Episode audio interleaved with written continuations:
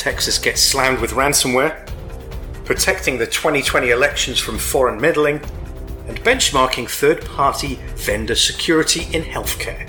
These stories and more in this week's ISMG Security Report.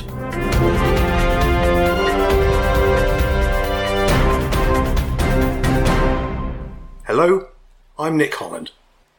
It seems that the ransomware bullseye is still firmly on US states and municipalities. Texas became another member of this uninvited club, with the Texas Department of Information Resources, based in the state capital of Austin, issuing a statement saying that the attacks had hit multiple Texas government entities, demanding ransom for decryption to the tune of 2.5 million US dollars.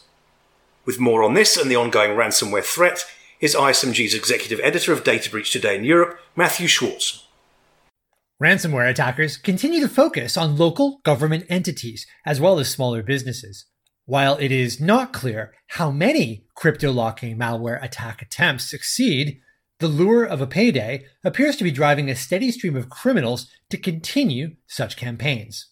Recent victims have included a number of local government entities in Texas who have collectively received a $2.5 million ransom demand. All 22 affected government entities hit by the ransomware have been working with the state's Department of Information Resources to assess the damage and restore systems. Following the attack last Friday, by Tuesday, 25% of the affected entities had transitioned from response and assessment to remediation and recovery, says the state's Department of Information Resources, which is leading the incident response. State officials say all evidence points to the infections being the work of a single threat actor. Beyond that, citing this being an ongoing investigation involving the FBI's cyber division, officials told me that they won't be commenting further. For example, on the type of ransomware used by attackers, whether any ransom notes been received, or to name the victims. But on Wednesday, Gary Heinrich, the mayor of Keene, Texas, which was hit in the attacks, told NPR that attackers had collectively demanded a ransom worth $2.5 million to restore all CryptoLock systems across the 22 municipalities. The mayor noted that his municipality, which only has 6,100 residents, isn't big enough to run IT in house. Instead, it uses a managed service provider. They just got into our software provider. The guys who kind of run our IT systems, that happens to a lot of folks in Texas that use providers to do that because we don't have a staff big enough to have IT in house. The coordinated ransomware attacks against Texas government entities and their service providers shows that local governments remain a frequent and occasionally lucrative target for criminals, with some victims paying $400,000 or more for the promise of a decryption key. So it should come as no surprise that in May, cybersecurity firm Recorded Future warned that ransomware attacks against US cities had been increasing sharply. At least some victims do pay, and overall, they're paying more.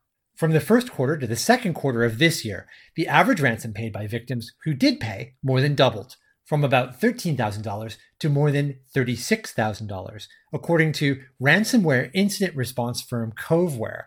The increase was largely due to the ransoms being demanded by attackers wielding Ryuk as well as Sodinokibi ransomware. Coveware says these two different ransomware strains are predominantly used in targeted attacks against larger enterprises, as well as against distributed networks of companies managed by IT service providers. So, as long as organizations fail to put proper ransomware defenses in place, and as long as victims have a propensity to pay, it seems unlikely that ransomware attacks will decrease anytime in the near future. For Information Security Media Group, I'm Matthew Schwartz.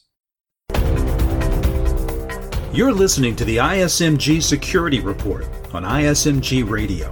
ISMG, your number one source for information security news.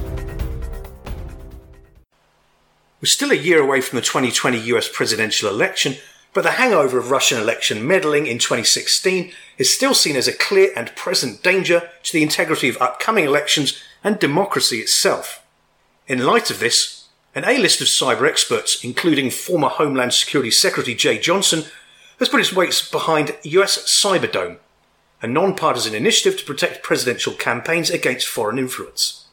Matthew Barrett, the former NIST leader and co-founder of Cyberdome, outlines how this group is gearing up for the 2020 election, and ISMG's SVP of editorial, Tom Field, recently had the opportunity to discuss this initiative with Matthew. Tom asked, first of all, when there are already pretty significant protective tools in place by organisations like the FBI, why is US Cyberdome needed? Here's Matthew's response. Well, you know, there's a need for many hands and and uh, many perspectives on this really complicated circumstance. We feel like, you know, aspirationally, what we do is we work to better ensure free speech, an election free of interference, and really, in you know, in a lot of respects, the sanctity of our democracy. M- more tactically, uh, a way to think about uh, uh, what we do is you know, political campaigns in particular are a fairly vulnerable party. They have a singular focus, and it's not cybersecurity, right? They may have technologists who are in support of the campaign, but their singular focus is on winning the election. And they have a relatively short life cycle, and they're staffed fairly heavily by volunteers. And all of these things combined can lead to cybersecurity issues, can lead to cybersecurity that when you compare it, for instance, relative to a longer running sort of organization, like maybe a corporation, uh, they, they, they have a few more cybersecurity issues that they face. So we're here to help them out. Now, Matt, one of the things that impresses me is the, the truly stellar board of advisors you have behind US Cyberdome. Talk to me about how this was put together and who has put it together, please.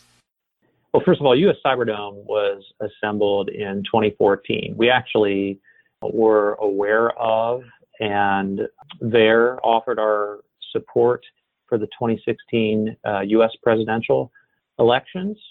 And we just had trouble getting full engagement, getting things up and running, truly, truly helping like we knew, like we could, knew we could and like we wanted to for that 2016 U.S. presidential cycle. The, the whole effort was revitalized this summer when the co-founders Joe Joe Driscoll, Scott Morris, Mary Dickinson, and myself began dialogues about how we could do better uh, this time, how we could engage more, how we could get more uptake. And Mary had a history with Secretary Jeh Johnson, previous Secretary of uh, Department of Homeland Security and reached out to Jeh to gauge his, his interest and enthusiastically he was interested. And before you know it, Secretary Johnson was calling some of his former colleagues to gather together the advisory board that you see today. So, talk to me about how Cyberdome is going to act as we look forward to the 2020 campaigns. I mean, there's a couple couple ways of thinking about how we act. One way is we offer our services to all campaigns, regardless of political party, so Republicans, Democrats, Independents, what have you. Right? We're nonpartisan in our p- approach. We're really we have no political orientation to us. That's not our job. Our job is to help out with uh, cybersecurity and making folks aware of any information operations campaigns. That's our job we're helping out in, in, in, some respects, we help out in ways that only a nonprofit can, right? The, there's some natural sensitivities. There always have been. I think there always will be. It's just, it's just a part of the ecosystem, sensitivities to sharing information with the U.S. federal government. Those things are always there, whether it's a, a U.S. presidential campaign, whether it's a different type of campaign, whether it's just private sector at large, right?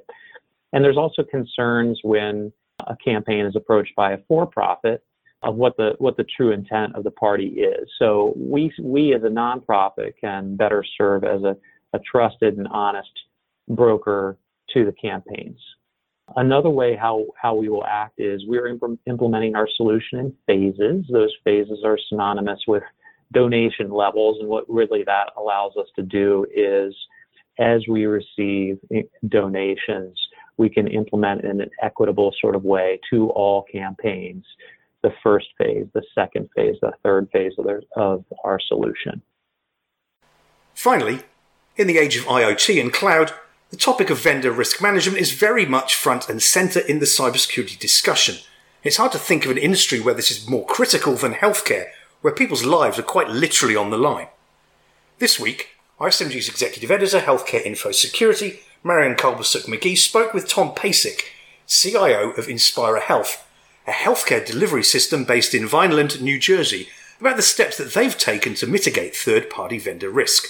Marion asked Tom what benchmarks Inspira Health uses for vendor assessment. Here's Tom's response. It is HIPAA compliant, and we do look at, you know, the InfoSec practices for HIPAA, and we apply those. We do because we're not a huge organization with a big security team, so we, we use outside help with some of that as well. So we've used some, uh, we've gathered our questionnaire from some best practices of other organizations and other vendors that are in the space that do these types of assessments to create the questionnaire that best works for us. But yes, it, it does follow HIPAA guidelines and uh, InfoSec security guidelines as well. So it's not onersome. Uh, uh we've seen some of these that could be 20 pages long.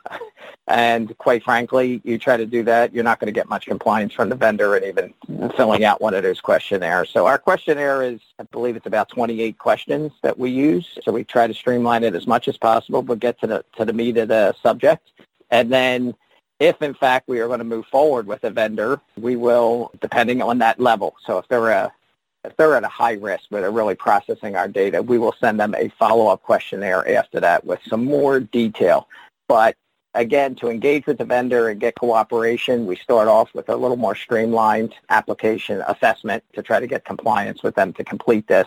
Not every vendor wants to do that, and quite honestly, if they don't do it, we don't do business with them. As simple as that. You have to follow the process in order to do that. And, you know, we've had some people upset in our organization because they really wanted a vendor, and quite frankly, they just weren't up to speed. They weren't ready. They weren't prepared to deal with our information and security practices that are required in healthcare. And so we've turned vendors away and people have, have gotten on board in, in our organization that they realize that that has to happen. And now many of them will reach out to us ahead of time saying, hey, I'm starting to look at this, this vendor for this purpose. Can you send me your assessment so we can at least get that out of the way ahead of time and start that process? That's it for this week's ISMG Security Report. Theme music is by Ithaca Audio. I'm Nick Holland. Catch you next time.